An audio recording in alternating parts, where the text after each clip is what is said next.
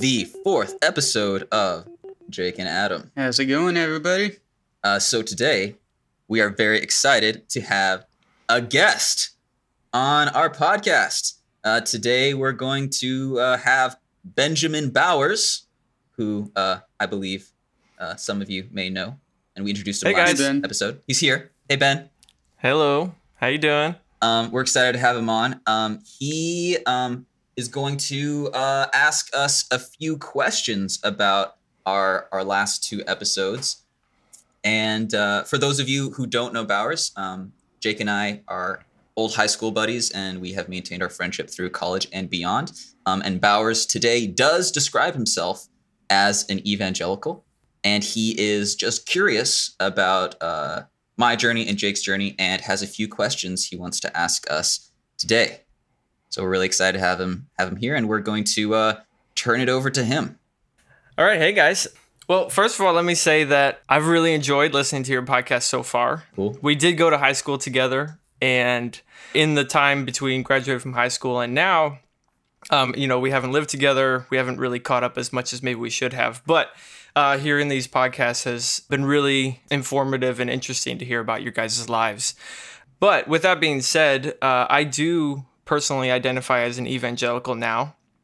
Uh, maybe not to the in the same degree that I was in high school. Uh, you know, I, I my faith may have changed a little bit, but uh, I am an evangelical. But in listening to your podcast, I just had a few questions that I wanted to ask you guys in regards to uh, your current faith as it is now, or uh, lack thereof, Jake.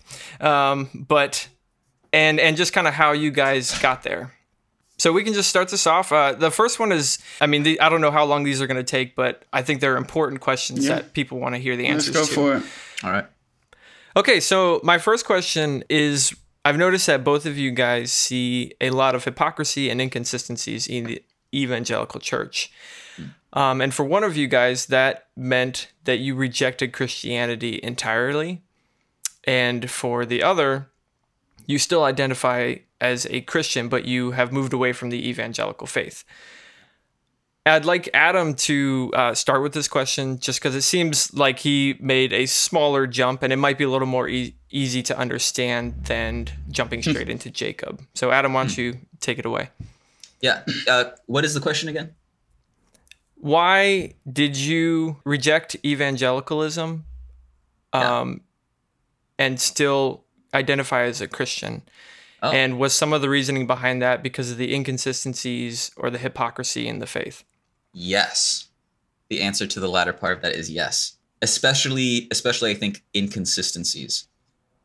So, I think it was in in high school that I I first began to take my faith seriously, and the first step for me in that was that I I was trying to figure out what what is Christianity? What does Christian faith? What is it really? To try to define it and understand it, so that I could believe correctly and then apply my belief to my life. But the interesting result of this was I, I began to feel a little bit, I, I began to just get the impression at our high school that people would profess certain beliefs. Um, and even when, when they seemed to be correct, quote unquote, correct beliefs, those beliefs wouldn't always apply in their lives. Can you give an example of, of what you mean by that? Like, what's just one belief that maybe people talked about believing but didn't actually act on? it's hard it's hard to say from this from this distance and i couldn't really i couldn't even at the time i couldn't really point i think to really specific things but i don't know if you guys remember my senior year i gave this i gave this senior speech about believing what you believe and i think i think the the, the main the main motivation for that was this feeling that if we really believed in the great commission and we really believed that that this was kind of an eternal life or death thing like faith was such a life or death thing that we wouldn't we wouldn't be wasting our time with with so much of what we were doing. We wouldn't be so just kind of like it wouldn't be so normal to be a christian in our in our community. It wouldn't be so like it wouldn't be so boring almost um, that we would be doing Mhm. more with like every day of our lives we would be going out and trying to like do god's will and like do radical things and try to go out and preach the gospel and i felt like like there was this this high emphasis on like evangelizing people um, and Mhm. and there was some of that that we that we did do even as students but there seemed to be a contradiction between the beliefs we had and the level of passion that we consistently felt in our lives for living out those beliefs not that there was necessarily like clear examples to me at the time of hypocrisy but there just seemed to be a disconnect between what we s- said we believed and the passion with which we lived that out Okay. I think I think Bowers like you you um experienced this in my like skepticism towards spiritual emphasis week when everyone Mhm. got really really hyped up about our spiritual lives and connecting to God. And my question was always like why is it only during spiritual emphasis week? Why why isn't this all the time? And I think that was the start of like the disconnect for me there. yeah, I remember that conversation. Okay, Yeah. continue with your original thought. Yeah. Okay. So um, one of the big things was, and this this started to become an issue at the end of high school, but especially in college, um, the issue of truth, the issue of of our commitment to truth. So one of the big big things that was emphasized to me growing up was a commitment to being honest, a commitment to believing what was true and living a life that was that was true to our beliefs. And what was what seemed contradictory to that, almost even hypocritical, was that a commitment to truth that I found in in the Christianity of my youth didn't always seem to operate in the Christian expression around me. Um, and that that played out in when I, I found that I wanted to ask certain questions and investigate certain things and to think critically about various aspects of my faith. Um, and that was often met with um, suspicion um, and even kind of like a, a shunning by others around me. And that that that was difficult because it came from a place that it came from a value that I thought was a very Christian value, a value in the truth, a value in honesty, a value in being honest with ourselves. But people saw it as being motivated by sin or other um, Mm-hmm. questionable interests. And so I, I began to see an, inconsist- an inconsistency there, um, which made me want to just dig deeper and be even more critical about various aspects of evangelicalism, which eventually led to seeing this disconnect between calls for social justice in the scriptures, calls to love the poor and to love others who aren't like ourselves. And I didn't see the evangelical church being very concerned with those issues, issues that seem to be central to to Jesus's life and teachings.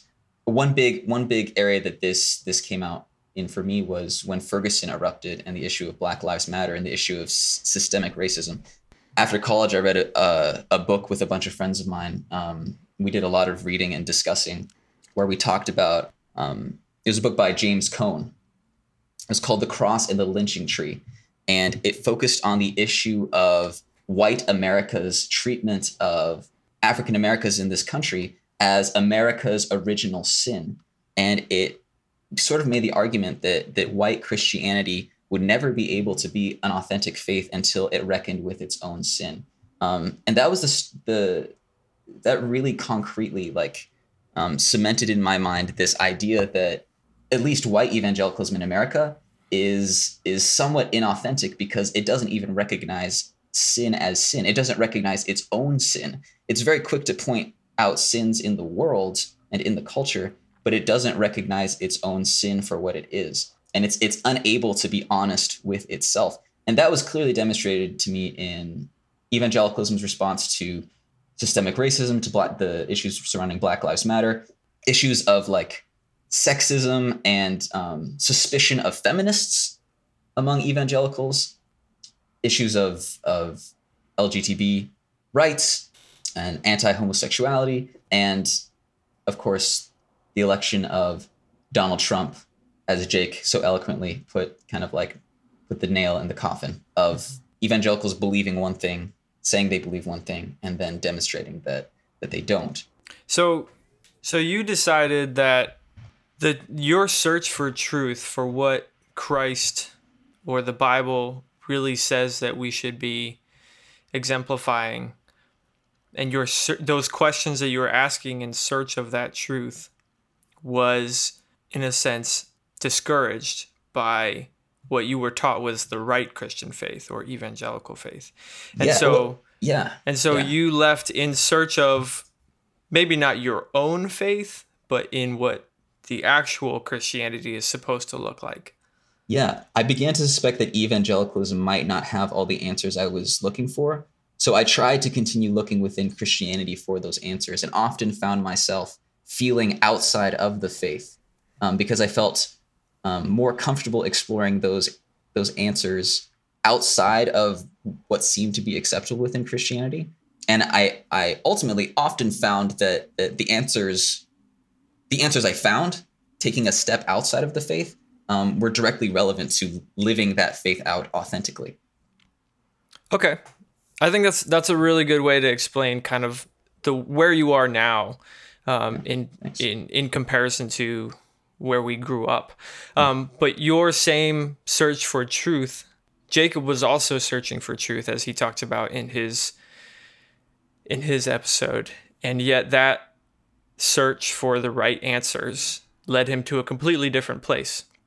So, Jacob, can you talk a little bit about how some of those similar questions that Adam was probably asking led you to where you are now? Yeah. Um, and I would say, first of all, that um, Adam and I aren't in completely different places, really. Um, yeah, good point. We're in very when, similar uh, places, actually, on a lot we're, We're in okay. very similar places, but just across a line that from Christianity to do not. Um, it's a thinner line than I think either of us imagined. So I echo a lot of what Adam said when he talked about kind of his his journey into where that leads him now. Um, the the main difference for me is that there was a, separate thread going on that didn't really have anything to do with hypocrisy or inconsistency with the evangelical church. There was a thread of questioning where I said, why why why is God even necessary for this? Why is why is a belief in the supernatural in any sense really necessary to understand um, reality as as I can see it today? And Mm-hmm. So it wasn't necessarily seeing things I didn't like in the church that led me to disbelieve in God. It was things I didn't like in the church that led me away from evangelicalism in general, just kind of the church as an institution. But my beliefs about the supernatural, about about God, that was not really affected by my particular experiences with the church. And and so now I'm I'm an atheist I'm I'm a post evangelical because of the stuff Adam was talking about. I'm an atheist because I don't see the necessity for there to be a God. I don't see the evidence that really makes that a persuasive that makes a persuasive claim on that to be reality. If that makes sense. So you ended up as this at the same place as Adam, and then you said, what's the point in having a god in the long run or mm-hmm. at all? And then that's where you decided to be an atheist. Yeah, I think I think I think it's correct to say that that uh, Jake and I had a similar experience leaving evangelicalism, but uh-huh. then uh-huh. Jake had an additional yeah. step where he left Christianity entirely. Yeah. All right, those are some really good answers. Um, let's move on to another one that has been on my mind recently and this one is a little a little more uh, trivial in a sense than the last one. Um, but I'm interested to know if there's anything from your former beliefs or disciplines or traditions that you came from that you that you miss in your current lives right now.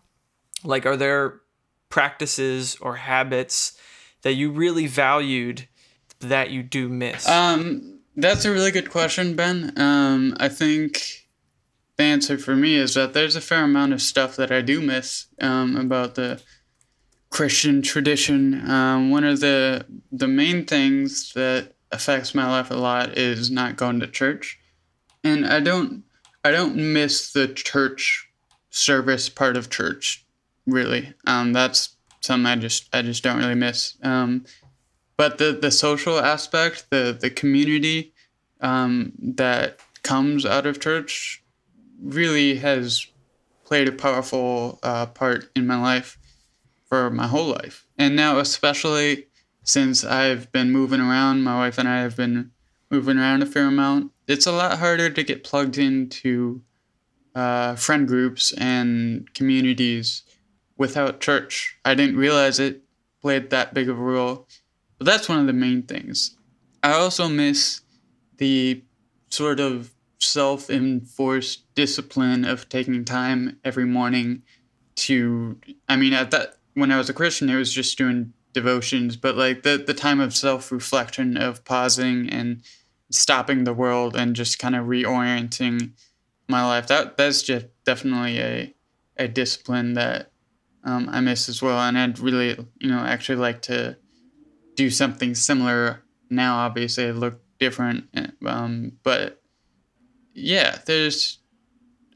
I'm I'm still pretty used to living the Christian life. Um, it hasn't really been that long for me that I've been out of it, and some aspects of it are are, are aspects that I'm trying to figure out how to move forward with in healthy ways that don't lose all the benefits from from Christianity, from believing in God, but yet I have to move.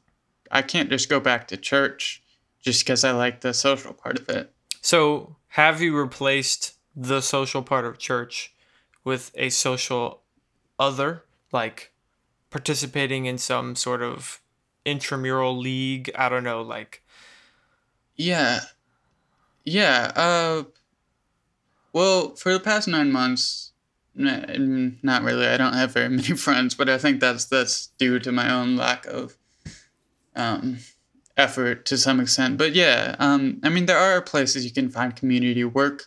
It's definitely a big one for me. Um, I have you know a fair amount of friends there, um, and yeah, like you said, doing uh, sport or something. I haven't done a ton of that because I'm not super sporty. but uh, stop laughing.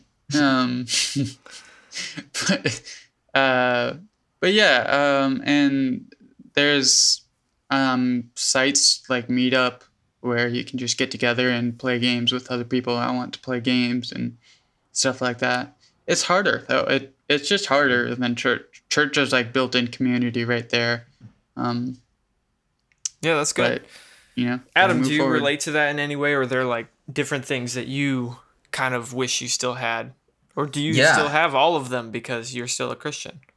Uh, no. So, um, I think in in in most ways, I, I mean, I've I've basically left the church, um, effectively in a similar way to Jake. Um, the only like benefit of Christianity that I still retain, um, socially speaking, is um, uh, I get to use the language a little bit more freely, um, and I get a little bit more maybe like acceptance because I'm using similar like frameworks and symbols, and I can throw Jesus' name in there sometimes, and people will be like, "Oh yeah, I know that guy." Um, but aside from that, I I ex- I, I experience very similar um, issues regarding community as Jake. Um, although with, with some significant differences, I I never um, Jake, you mentioned you mentioned that that church used to be a place where you had community, um, and that you miss it because of the community, um, the communal aspect of church.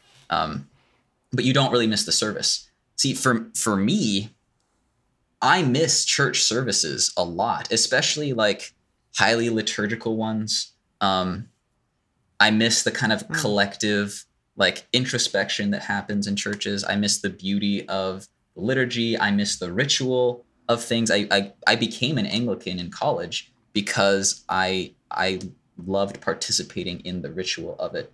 Um, and I don't really miss the community aspect of it because unlike Jake, I never really felt like I belonged in church communities. I always felt this sense of outsiderness. Um, it was always an issue for me, and it actually made me feel. Um, it actually motivated me to to try to find that that that ideal of Christian community, to find that sense of belonging in Christian community, and I never really found it. And it's probably one of the big reasons why um, I ended up just stopping stopping um, church attend like stopping attending church um, for a while. Um, but Adam, I feel like you can be you can be like accepted by by other people in church until you elaborate yeah, on that's your the thing. beliefs. I can And then fly they're like, undercover, "What?" and then it's like, no, Yeah. you don't belong What? here. You gotta go find somewhere else. Um, very true. Yeah. But I, I resonate with what Jake Jake says about. I mean, just being an adult is hard. Like making friends as an adult is really difficult. And I don't know how much of that has to do with being outside of That's- the church and how much of it has to do with just being an adult in America. Like we're super isolated from each other. That that that's Um, that's a good point too. Like just growing up. But I, I will say that um, I never found like that ideal of Christian community that I, I was searching for in church. But after college, I often found, at least momentarily, communities that were non Christian that I felt like uh, I, I felt a much greater sense of belonging to. Um, I worked at uh, a camp right after college up in the Rockies, and there were like no Christians there. And it was the first time that I really worked closely with and was friends with non Christians. And there was a very, very close sense of community there that really changed the way that I perceived like non Christians as being dangerous people. I'm using scare quotes for those who can't see me right now. Um, because they were they were awesome and authentic, and it felt like much more real than many churches I had been to. Um, just being with those people, um, and I, I that same experience would happen over and over again as I as I sort of became more comfortable making friends in the secular world. Um, the relationships that I made had this feeling of authenticity that I found I was craving um, from church communities that I rarely found um, when I belonged in the church. That's church. fascinating because, I mean, I I re- personally I relate with Jake in a lot of ways because the church is where I find and communicate with most of my friends currently, Yeah. and the fact that you found that thing that a lot of people love about church outside of the church once you left the church is is Yeah. very very interesting to me Well, the the that thing you is, were is, is never the issue fulfilled of, by that in the church Sorry, say that again. I missed that. You were ne- the church never fulfilled that aspect of like what christianity strives to be Yeah, and I think it, it comes back to that that issue of honesty and like being honest with yourself and self awareness. Like, um, I I I found outside of the church much more willingness to be real and to be authentic, ironically, than than I found in the church, and that's just my own experience. I mean, other people have have the opposite experience. Um, gotta say that uh, that gives me hope though. yeah. So. yeah that's really cool um Oh, I do have one thought though. One thing that I do miss. One thing that I Sure. do miss. Go Um, for it. Uh, and and I don't miss it as much as, as I used to. But there was kind of a sense of assurance, being um, an evangelical, that if I if I had a problem or like something that no one could solve, I could pray, and that God would be with me, and then that it would turn out all right in the end. Um, and I don't really have that assurance anymore. Um, and ultimately, like I'm glad because more often than not, it forces me to really face reality. I feel, um, and not to rely on this this um, false sense of security. At least that's how it feels to me. But I do have moments when I'm completely helpless, and I find myself wanting to have that sort of divine assurance, and it's not there anymore. Um, And that changes the way that um, I deal with with certain situations. Yeah. Actually, that's a really good segue into my other question for you guys. Uh, and it actually has to do with the supernatural um, and how that relates to you guys now. So, this question is How do you guys make sense of the world with your new perspectives without a strong belief in God or the supernatural in some way? What is it that drives you to live a life of virtue? Why why do you care about the world? Why do you care about politics and people and climate and whatnot? Without God, it's it's hard for me to understand why any of that matters. Jacob, I'd be interested to hear your thoughts on this first, if you have some. Sure. Um, to preface this answer, this is something that I've thought about um, a lot as I've kind of made the transition over into atheism. It's I've I've thought a lot about like why why do I care about being moral? Why do I care about other people? And one thing I know for sure is that I do. I've always known that I do, and that's not come into question as I've just chosen to not believe in God. Essentially, I feel like morally pretty much the same person as I was as a Christian. So I, I found a quote that I liked from the Humanist magazine that deals with this, um, and I'll, I'll just read it to you. Um, and to to preface that, humanism, you could say that I'm a humanist. I'm maybe a secular humanist. It's kind of an all encompassing, not super helpful term because everybody can really be a humanist, but I'm just, just going to go with this because it's from the Humanist magazine and I feel like I need to call them what they are. So, uh, the quote is Humanism derives the goals of life from human need and interest rather than from theological or ideological abstractions, and asserts that humanity must take responsibility for its own destiny. So, I, I like that quote a lot because, especially, it derives the goals of life from human need and interest. So, it's not that I love other people because God is loving me first and that flows through me to other people. It's not because of some divine command, but rather when you look at the world, you see the needs of I mean there there are so many needs of people to be loved in, in various ways. And I believe that I love and want to live ethically because there is a need for it, um, and I have the capacity to do it.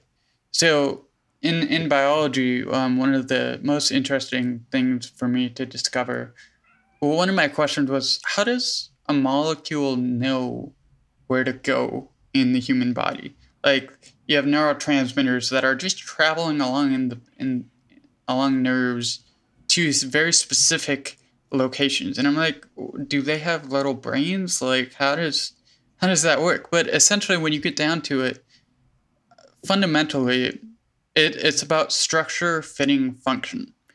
So why does a molecule go to its particular uh, location because it's built that way it fits into where it's going it's literally the the structure fits the the function and i i feel sort of similarly about my ability to live ethically.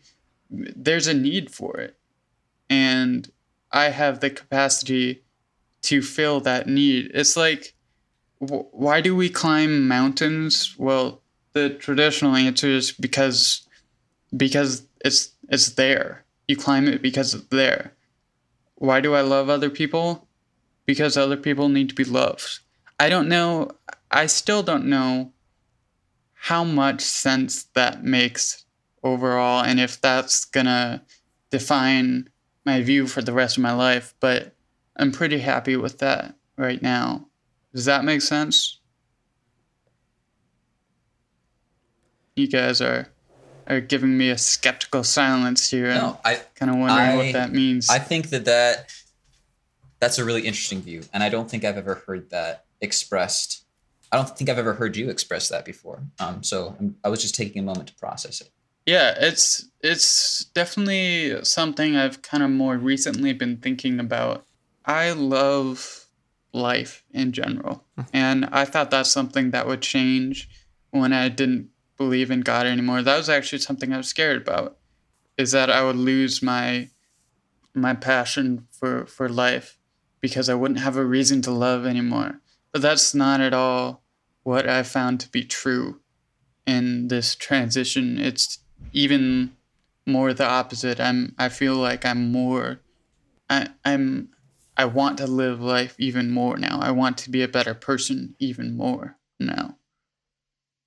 Hmm. Adam, uh, do you have a response to that? Um, the way I'd like to respond to Jake is maybe to contrast his his view on this with my own, because um, this is this is an area where Jake and I are, I think, substantially different in our views. Um, so your your question, um, could you repeat your question again, just for the sake of having it in our minds? Without a belief in the supernatural or in Yeah. God, Yeah. what drives you to be virtuous? What drives you to live ethically? I want to start answering this question by looking at what motivates people of faith.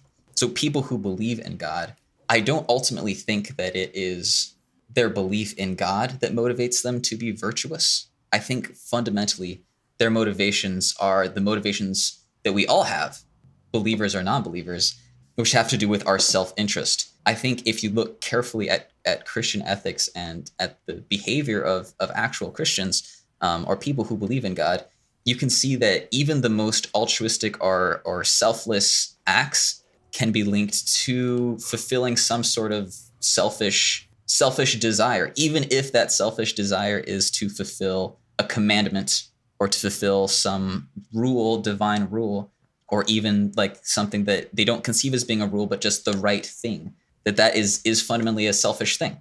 And so i think if we start there and we say that everyone is operating out of selfishness and that selfishness manifests itself in different ways then the question the question is entirely different what do you think about that Yeah, I think that answers my question really well. It sheds light on one of your problems with Christianity is that there is a self-interest even though we think that we're being selfless. Yeah because Um, ult- ultimately it's it's that reward in eternal life i think that motivates Right, ethical exactly. behavior, you know yeah So we can do Yeah. horrible things to ourselves for the sake of others, um, even in the end, potentially being martyrs and such. Mhm. But we have always in the back of our mind the potential reward in being in heaven with Christ in the in the end times. You know. yeah Um, exactly Yeah, I think I think those are both some really good answers. Um, Jake, do you have any thoughts for Adam in kind of where you maybe dis- dif- disagree with him on that or agree with him? I haven't really been able to process yet how what the differences and similarities are because it's like I agree with a lot of what you're saying. yeah Um, So I think like what I'm saying is that we we always start with self-interest as our main motivator. What it seems to be is that you're saying that um, we just kind of naturally love each other. oh okay. Yeah. I do have a response to you, Adam, and I I'm glad you said what you said because I need to clarify. I agree with you that um, we're motivated by self-interest, and I wasn't trying to say uh, we see a need in in the world and we're just we spontaneously want to fill that need. Um, I think there is totally a, a measure of self-interest, um, and I think I don't think that's a bad thing. I think as an atheist, I want I, I want the world and all aspects of it, humans, animals, the earth itself. Um, I w- want that all to, to flourish. I want the best for this world. And when I see a need and want to fulfill it, it's not a totally altruistic thing. I, I want that because I want what's best for the world, or I, I want to I want to better the world, and that serves my interest as well as theirs, ideally. And I have no problem with it serving my interest. It does, but it's not my interest at the expense of others. I think if it's a bad thing to be self-interested, then we all have to commit suicide because we're not going to escape it any other way. Like self-interest is fundamental to to life. But I, I agree with Jake. I think I think what where ethics comes in is to me how much my self-interest is caught up in the interest of others. Um, even to the point of like, what are the boundaries of me and my own identity? Am I just myself alone as an individual? Or does my sense of identity include Jake? Does it include my family? Does it include my community? How wide is my community? How inclusive is my sense of identity? And is my identity and self interest caught up necessarily in the identity of self interest of everyone around me? And if that's the case, then Yeah. then love of others is fundamentally going to be love of the self, um, which is something that that is is what we are all always motivated by is self love. Um, so if that self love can extend to the love of others, then that's how I think you live ethically, which is why issues of like inclusivity are so important to me because I see that as being the foundation of, of ethical living. All right. Very good. All right. Well, those are all my questions. I All think right. I am about ready to wrap it up. Sounds fun. Um, and at this point, I think we should go into a few lightning questions. All right. So these questions are unrelated. this is fun. Uh, these questions are unrelated to the topic at hand. Um, they are just to give our audience, you know, a little more personal information about Jake and Adam.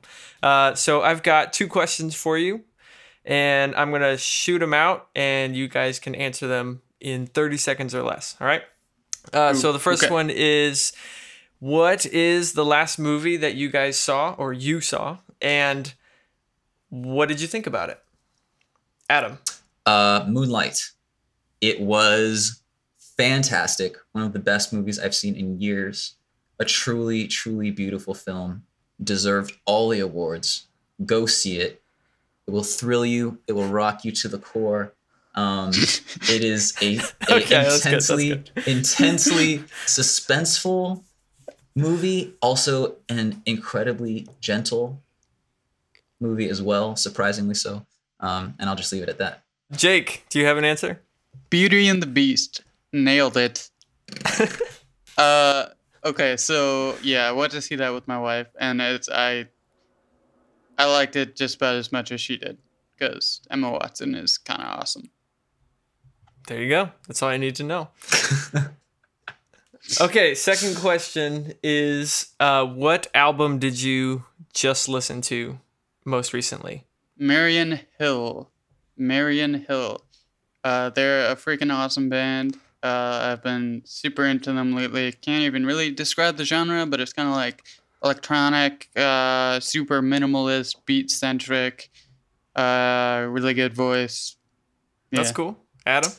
Uh, I most recently listened to an album by Glass Animals titled How to Be a Human Being. And it is pretty freaking Oh. groovy. Go check it out. This is supposed to be unrelated questions, Adam. It's what I was listening to. I'm being honest. okay, that's good. All right, that's all I've got for Uh, it. If you guys want to close it out, Bowers, thanks so much. Oh yeah, yeah, You're the man. yeah. That was that was great. Thanks for taking the lead on on this and and uh, asking these questions and forcing us to think more. you're welcome. It was fun. Thanks Yeah. for having me. Yeah, definitely. And I I have an announcement uh, regarding something we're gonna do for maybe our next episode, uh, one of our next couple episodes for sure. Um, we will be uh, hosting a survey of DA alumni, and this is going to be related to our podcast, discussed in our podcast. Um, so be be looking for that uh, as we publish this podcast. We'll be mainly making taking a survey on what people believed when they were in at DA, attending DA, and what they believe now, and if that has changed at all. Should be interesting. We're looking for a lot of responses. Cool. Looking for any response at all. And uh, that's all we got for tonight. Tune in uh, next time whenever we put out our next episode. It's gonna be great. Look forward to hearing from you all. Jake and Oh, Adam. Jake and Yeah. Adam And Ben. and Ben.